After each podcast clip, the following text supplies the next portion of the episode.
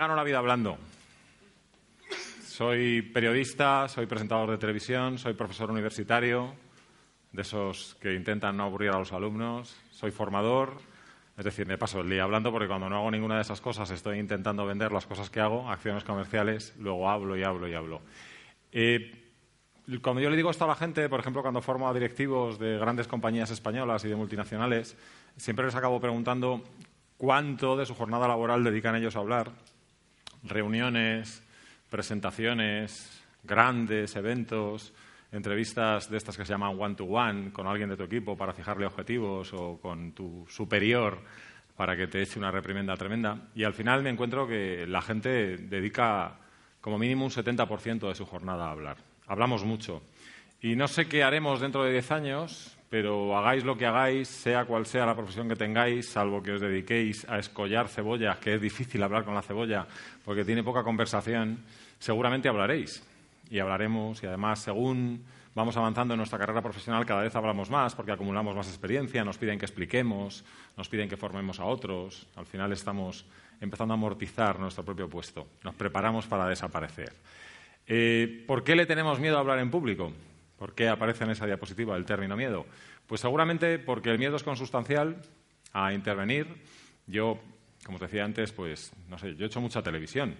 Una vez me puse a calcular la cantidad de horas solo en directo de televisión que había hecho y me salían más de 6.000 horas de televisión, que ya es dar la matraca a la gente. Pero a pesar de eso, yo sigo teniendo mucho respeto cuando estoy en un plato de televisión. Ahora cuando acabe aquí me tengo que ir a un plato de televisión porque estoy más a gusto en mi casa viendo la tele con mis hijas. Y cuando estoy allí, pues sé que tengo que desempeñar un papel y aunque lo he hecho muchas veces, tengo cierta tensión. Luego, en el fondo, lo bueno es tener esa tensión. Pero nosotros, como españoles, tenemos un problema añadido y es que en esto no se nos forma.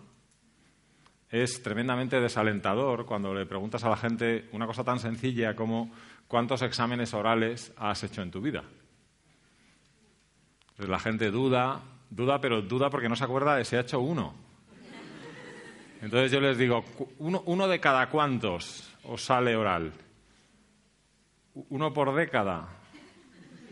Más o menos, ¿no? Bueno, luego hay alguien que se forma en algún colegio especial, pero no es parte del sistema educativo. Entonces, ¿qué ocurre cuando la gente tiene que hablar en público en cualquier situación profesional? Da igual, hablar a mil personas es más impactante porque te miran dos mil ojos, pero esto es lo mismo, los rudimentos básicos y la esencia, la estructura es muy parecida. Pues que nos dejamos dominar por el miedo. Es bastante fácil dejarse dominar por el miedo y es bastante más difícil controlar el miedo porque además el miedo tiene una pequeña peculiaridad y es que es completamente irracional.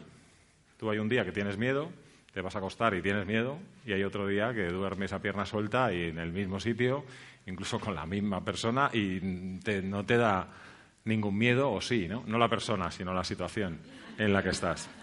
La primera lección del miedo es que hay que acostumbrarse a convivir con el miedo, a hablar en público, pero hay que tratar de nivelarlo. Si te domina por completo, es como aquel que se deja controlar por el estrés, que lo pasa realmente mal, pero, sin embargo, hay veces que el estrés es muy útil para actividades profesionales. Hay algún día que tienes una fecha de entrega, tienes algún problema. Yo, por ejemplo, reconozco que trabajo muy bien bajo presión. Cuando tengo que hacer entregas y cosas por el estilo, rindo mucho más que cuando tengo un horizonte temporal de organización. Pero hay otras veces que el estrés te controla a ti por completo y eres incapaz de hacer de las cinco tareas que tienes que desarrollar 0,5. ¿Cómo conseguimos jugar con el miedo y mantenerlo en una situación controlable, por así decirlo? Bueno, ahora os lo voy a explicar. Os voy a explicar un pequeño proceso que ayuda a eso. Pero antes, aquí tenéis una diapositiva donde lo que se puede ver eh, son los diferentes miedos que tiene la gente. Yo me gusta mucho preguntar y lo que pregunto a la gente lo pongo en las diapositivas, entre otras cosas porque yo soy muy vago. Entonces, ¿para qué voy a poner nada si me dice la gente cosas y puedo poner lo que me dice la gente? Entonces, aquí tenéis los miedos más extendidos. Por ejemplo, que se rían de mí y terminar con mi prestigio.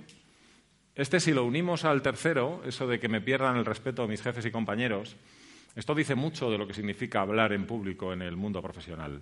Y es que se pone en juego tu autoestima. Es lo único que hacemos que sabes, según has terminado de hacerlo, si te ha salido bien o te ha salido mal.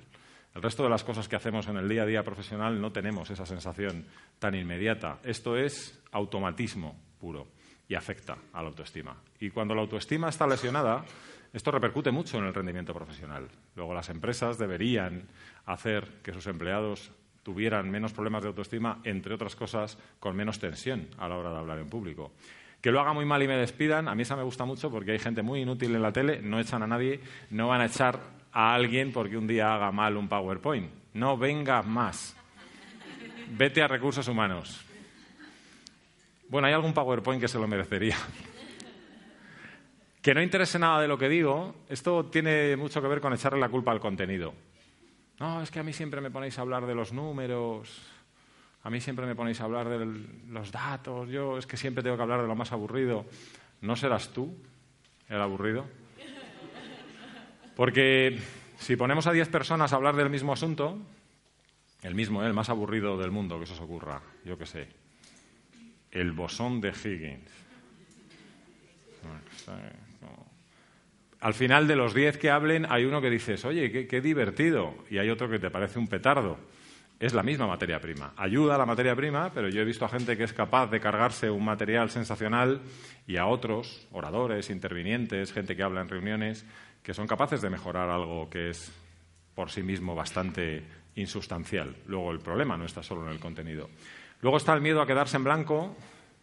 En el mundo profesional, cuando hablamos no en nuestra vida, sino en el mundo profesional, cuando uno se queda en blanco, el 99% de las veces obedece a dos pecados capitales, que son la soberbia y la pereza. La soberbia porque, no, yo me lo sé, y luego te hacen preguntas y descubres que no te lo sabes. Y la pereza que es, ¿para qué voy a ensayar? Si total me lo sé. La pereza como consecuencia de la soberbia. Y claro, cuando no ensayas, es todo, todo en la vida es preparación. No hay otro secreto. Uno puede tener unas ciertas dotes. Otra me preguntaban en un coloquio sobre televisión si para hacer televisión hay que tener desparpajo y hay que ser una persona eh, con mucha cara, en fin, extrovertido, por decirlo de otra manera. Os sorprenderíais de la cantidad de presentadores y presentadoras de televisión que son tremendamente tímidos, pero muy tímidos. Y simplemente han estructurado un sistema para hacer un trabajo que les permite enfrentarse a una cámara o en la radio a un micrófono. Y luego está ese miedo que es el de que se desplome el techo. Esto es echarle la culpa a la tecnología. Yo que hago muchas conferencias y doy muchos cursos, em, todavía no he conseguido que la pantalla, que esta supongo que será poliuretano, esto no habla. O sea, no he conseguido que hable. hablo yo. La presentación soy yo. Y si efectivamente fallara toda la tecnología, si estos chicos brillantes que están llevando la presentación y todo el entorno audiovisual, de repente se les fuera la luz, ellos no pueden solucionar el problema, lo tendrá que solucionar el que está aquí. Entonces tú siempre tienes que tener un plan B. Y si es posible, un plan C para el plan B. En el fondo, nada de eso pasa nunca. ¿Habéis visto una película que se llama Princesa por sorpresa? Sí. Yo he visto la 1, la 2 la 3, varias veces todas ellas. Yo tengo dos hijas muy partidarias.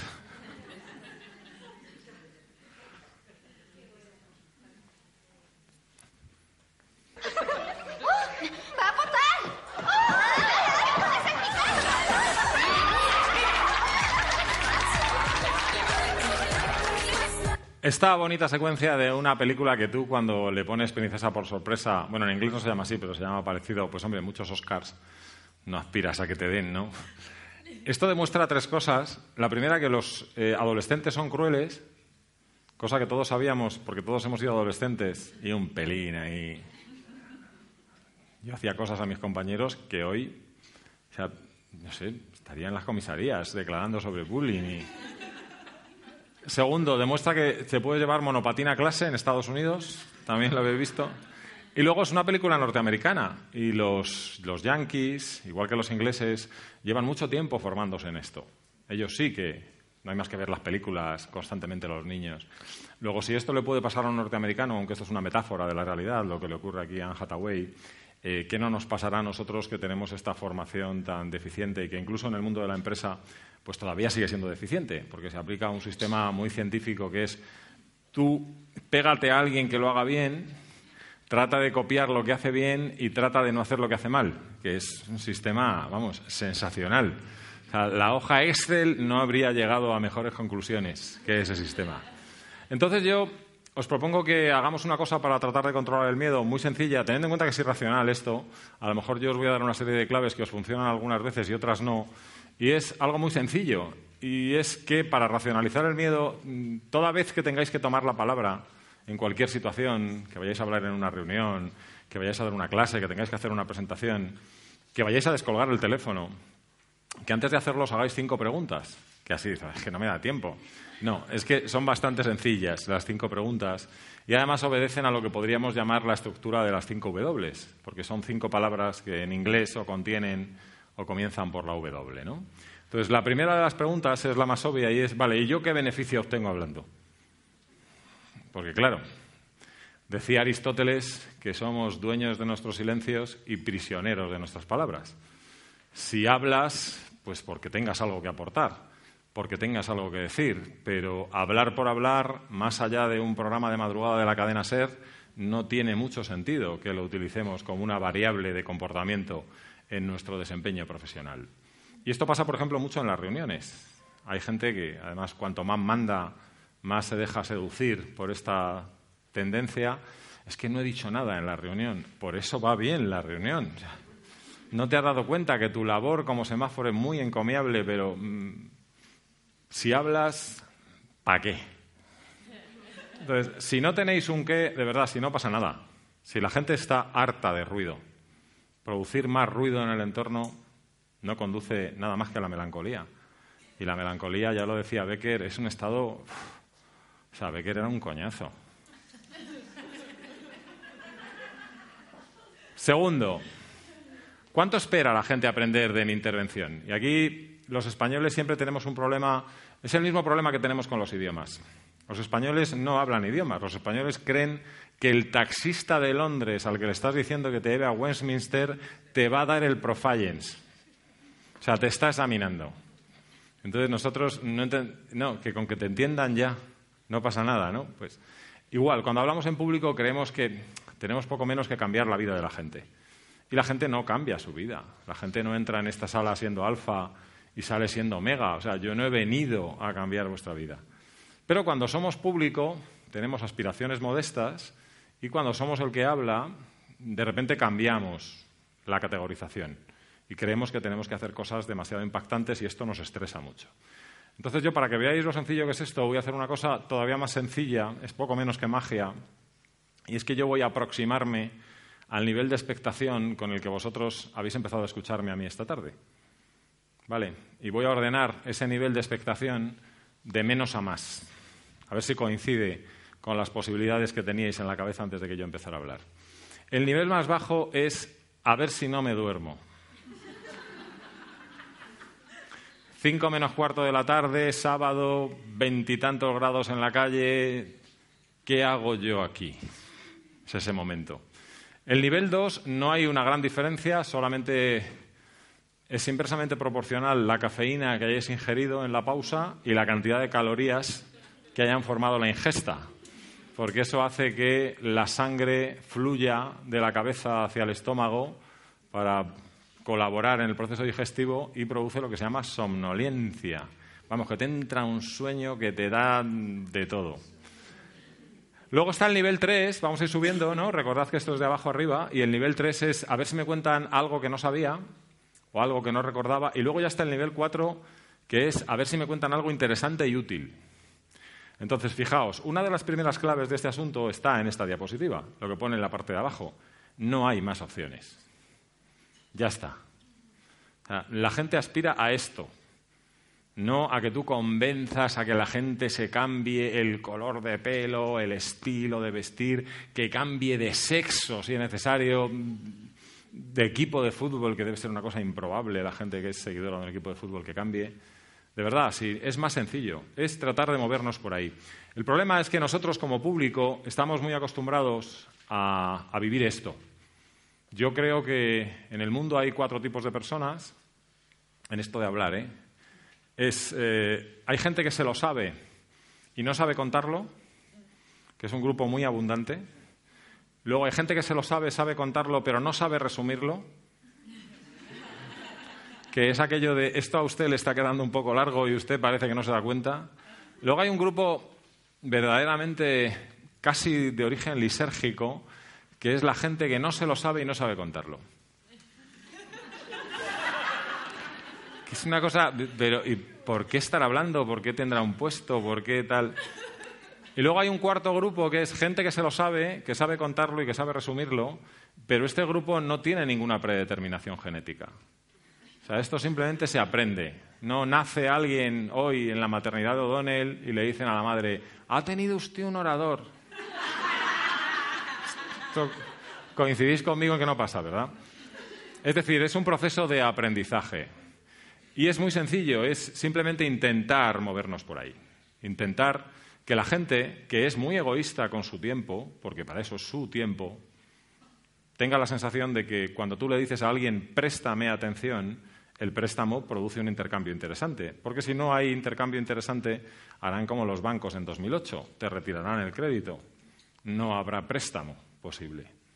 Y luego, todos somos, además de egoístas, somos absolutamente soberanos sobre nuestra atención. Se la damos a alguien o no se la damos y a veces es que depende de un montón de factores. Puede ser que tengamos un mal día, puede ser... Tampoco eso tiene que hacer que el que habla se frustre, ¿no? Hay gente que a lo mejor no tiene nivel receptivo un día para seguir ningún tipo de mensajes. La tercera pregunta, porque recordad que son cinco, es ¿quién sabe más? ¿Mi público o yo? Entonces, a todos nos gustaría ser premio Nobel de Física hablando a estudiantes de bachiller, de física, claro, porque seguramente si sabes de otra cosa saben más que tú. Porque digas lo que digas, va a ser un triunfo rotundo. Muchas veces en el mundo profesional tenemos la sensación de todo lo contrario, que somos estudiantes de física hablando para los catedráticos de física. Hombre, si eso lo comprobáis, no teníais que haber pasado de la primera pregunta. Recordad, ¿qué beneficio obtengo? Pues ninguno. Pero la realidad en nuestro mundo es que normalmente somos alumnos de físicas hablando con alumnos de físicas. Hablamos con gente que sabe más o menos lo mismo que nosotros, aportamos un punto de vista, conocemos un dato más, tenemos una capacidad de resumen, lo que sea, pero no estamos constantemente patando a la gente. Es que además, si no, sería muy aburrido y además tremendamente extenuante, porque si siempre tienes que ser el epatador, parece que eres el exterminador. Luego, Normalmente hablamos con gente, insisto, que sabe lo mismo que nosotros. Hay que buscar un porqué para tomar la palabra. La cuarta pregunta es el cómo, y es cómo voy a convencerles. Y aquí muchas veces interviene algo que está a mitad de camino entre la pereza y la supervivencia. Y es, si yo hago una intervención en público y me sale bien, e imaginad que yo tuviera que repetir esa intervención en público porque tuviera que reunirme dos veces para contar lo mismo, o tuviera que hacer diferentes visitas en cualquier empresa a diferentes eh, sedes territoriales. Lo que no puedes hacer es, si te sale muy bien una, copiar todo. Voy a contar los mismos chistes, voy a poner la misma cara, me voy a poner la misma ropa porque es la ropa de la suerte. Hay una relación científicamente comprobada entre lo textil y la elocuencia. Lo que hay que intentar siempre es volver a empezar de cero. O sea, yo me sé el contenido, el contenido no varía mucho y lo que voy a hacer es cambiar el empaquetado. Y además, si lo veo de esa forma, seguramente me saldrá mejor. Y si no me sale mejor, como la gente va a ver que lo estoy intentando, eso es lo que la gente va a agradecer. Porque lo que busca la gente del que habla en público es que sea natural. No que lo haga bien, mal o medio pensionista. Natural. Y la última pregunta es ¿dónde estoy cuando tomo la palabra? Entonces, fijaos, nosotros en España partimos de un pequeño hándicap cultural y es que vivimos en una sociedad donde no existe el turno de palabra. Vosotros no tomáis la palabra con vuestra familia este fin de semana o amigos, estás en una comida, pides la palabra y, se calla toda la mesa y te mira y, y alguno levanta la mano para hacer una pregunta. Tú hablas con tus amigos porque grita más que tus amigos, entonces... O porque todos hemos descubierto que el que habla en algún momento tiene que respirar entonces, aprovechando que respira, ¡guas! Sobre todo si es tu cuñado. Entonces, llegas al mundo profesional y pasan dos cosas que no hemos vivido en la vida propia y que son horripilantes, ¿no? Que te ponen el pelo de punta. La gente se calla, pero pasa otra peor, te mira. Porque tu familia y tus amigos saben que al que habla nunca hay que mirarlo para que no se crezca. Sí, sí, sí, sí, sí, sí. Entonces, en lugar de quedarnos con lo positivo de esto, qué bien, tengo una oportunidad de contar algo, de explicar mi punto de vista, de corregir un error, siempre nos condiciona él, ya verás cómo lo haga mal, todo el mundo. Mirad, por explicarlo de una manera muy gráfica y muy sencilla, si vas al teatro, estás sentado en el patio de butacas y el que maneja las luces se equivoca y te enfoca a ti, pues seguramente te sentirás en la obligación de decir algo y es muy probable que lo que digas sea una sandez por muy tonto que sea lo que digas o porque sea el pensamiento más brillante del siglo XXI, cuando empiece la obra de teatro, la gente va a ver la obra de teatro. No se van a quedar enganchados con un espectador de la fila 7. No haces una gran presentación del presupuesto y tus compañeros te vienen a pedir que les firmes el documento y que se lo dediques. Oye, qué gran intervención, dedícamelo.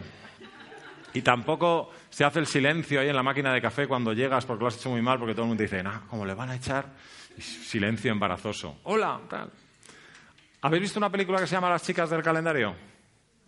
Sí, no es el calendario Pirelli. De este no han hecho película. Es una pena, seguramente, pero no han hecho película. Esta es una película británica del año 2001 que cuenta una historia real del año 1999, protagonizada por un grupo de mujeres de mediana edad que viven en una comarca llamada Skipton, en la campiña inglesa. Ellas son de clase media, alta, clase acomodada, y son muy cínicas, todo su comportamiento vital, pero al mismo tiempo pertenecen a una asociación muy tradicional, muy conservadora que hay en el Reino Unido, que se llama la IW, la International Women. El marido de una de ellas muere como consecuencia de un cáncer y se les ocurre que tienen que hacer algo para honrar su memoria. Todos los años hacen un calendario con motivos florales, paisajes, pero ese año deciden que van a hacer un calendario disruptivo. Y es que van a posar desnudas y protegiendo sus zonas pudendas pues, con un patchwork, con dos botes de mermelada de naranja, porque tienen unas recetas de mermelada de naranja amarga espectaculares, con un pudding. Pero se les ocurre que esto tiene que apoyarlo la Asociación Conservadora. Yo ahora os voy a poner la secuencia de la película en la que dos de ellas van a Londres a entrevistarse con la presidenta de la asociación. ¿De acuerdo? Son dos intervenciones. Voy a poner primero la primera, que es un desastre absoluto, y luego viene la segunda.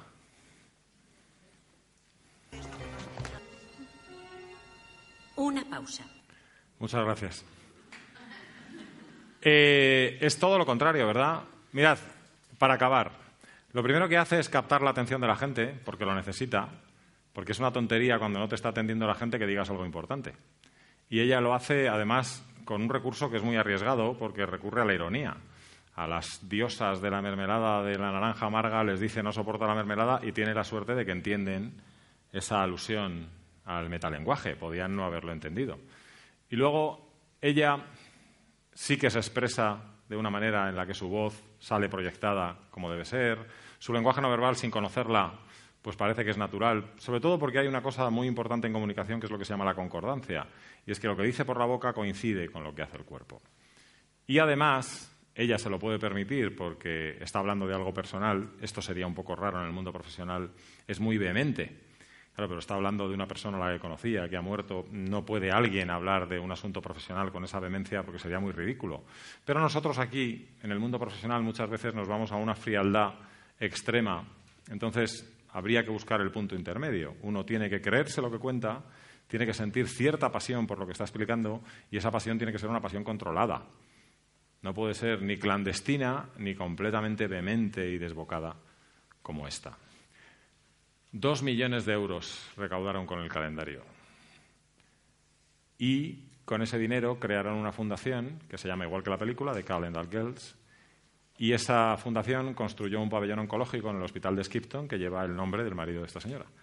Y siguieron haciendo y siguen haciendo muchas cosas porque la fundación existe y la fundación regenta el pabellón oncológico del hospital de Skipton. Y todo esto por hablar y no callar. Muchas gracias. Gracias.